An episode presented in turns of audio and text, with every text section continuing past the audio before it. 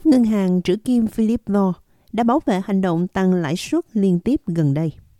Tiến sĩ Law đã bị Ủy ban luật kinh tế ở Canberra chất vấn vào thứ Tư 15 tháng 2.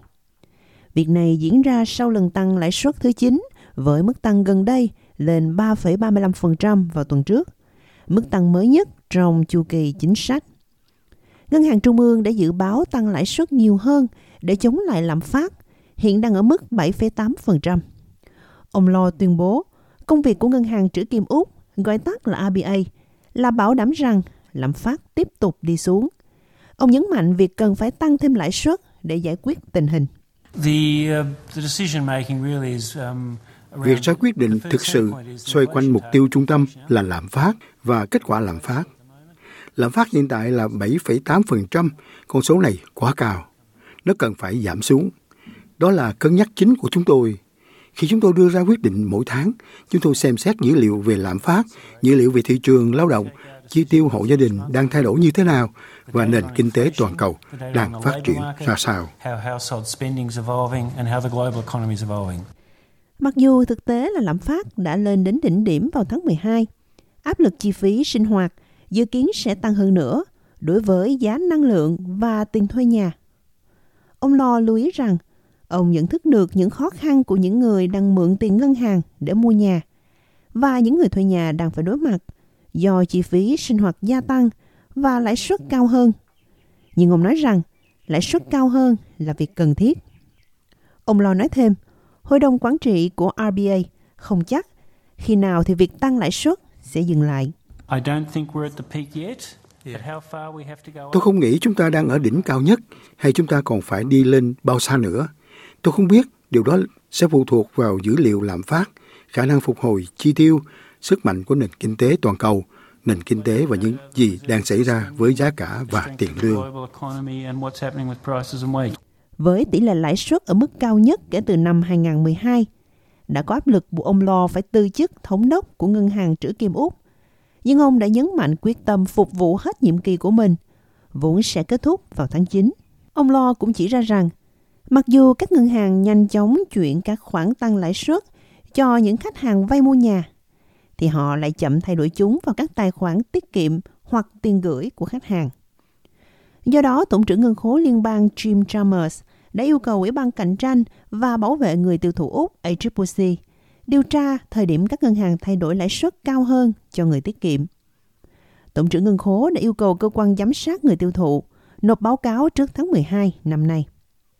ACCC sẽ giám sát hành vi của ngân hàng lãi suất trả cho các sản phẩm gửi tiền tiết kiệm, cho dù là khách hàng mới hay khách hàng hiện tại, cùng những sản phẩm khác.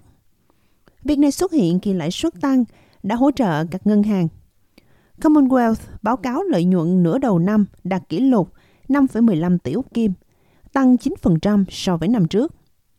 Giám đốc điều hành của CBA, Mark Comin, cho rằng kết quả này là nhờ tăng trưởng khối lượng và phục hồi lợi nhuận khi lãi suất tăng từ mức thấp lịch sử.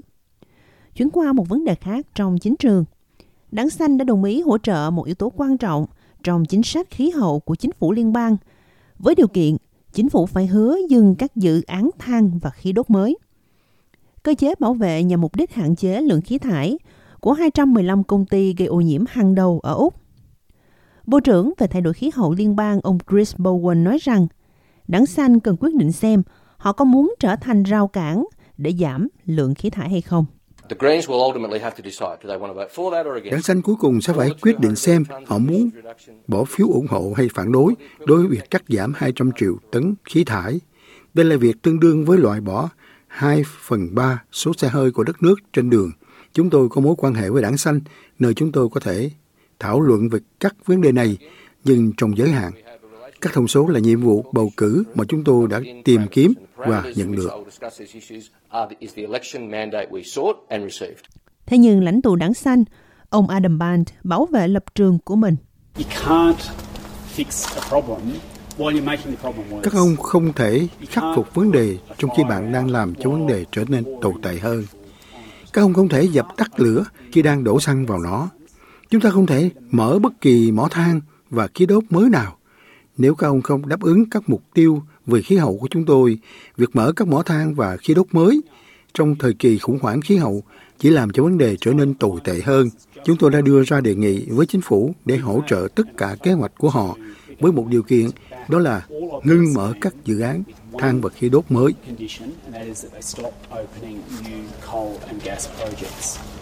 Ông nói rằng kế hoạch bảo vệ sẽ làm cho cuộc khủng hoảng khí hậu trở nên tồi tệ hơn.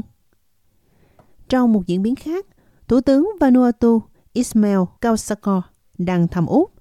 Đây là chuyến thăm chính thức đầu tiên của một thủ tướng đương nhiệm của Vanuatu tới Úc kể từ năm 2018. Chuyến thăm đến sau một thỏa thuận an ninh song phương giữa cả hai nước. Thủ tướng Úc Anthony Albanese tuyên bố Úc sẽ xây dựng một trung tâm an ninh quốc gia mới cho Vanuatu và tăng cường hỗ trợ kinh tế trong các lĩnh vực hàng không, thương mại và cơ sở hạ tầng của quốc đảo Thái Bình Dương.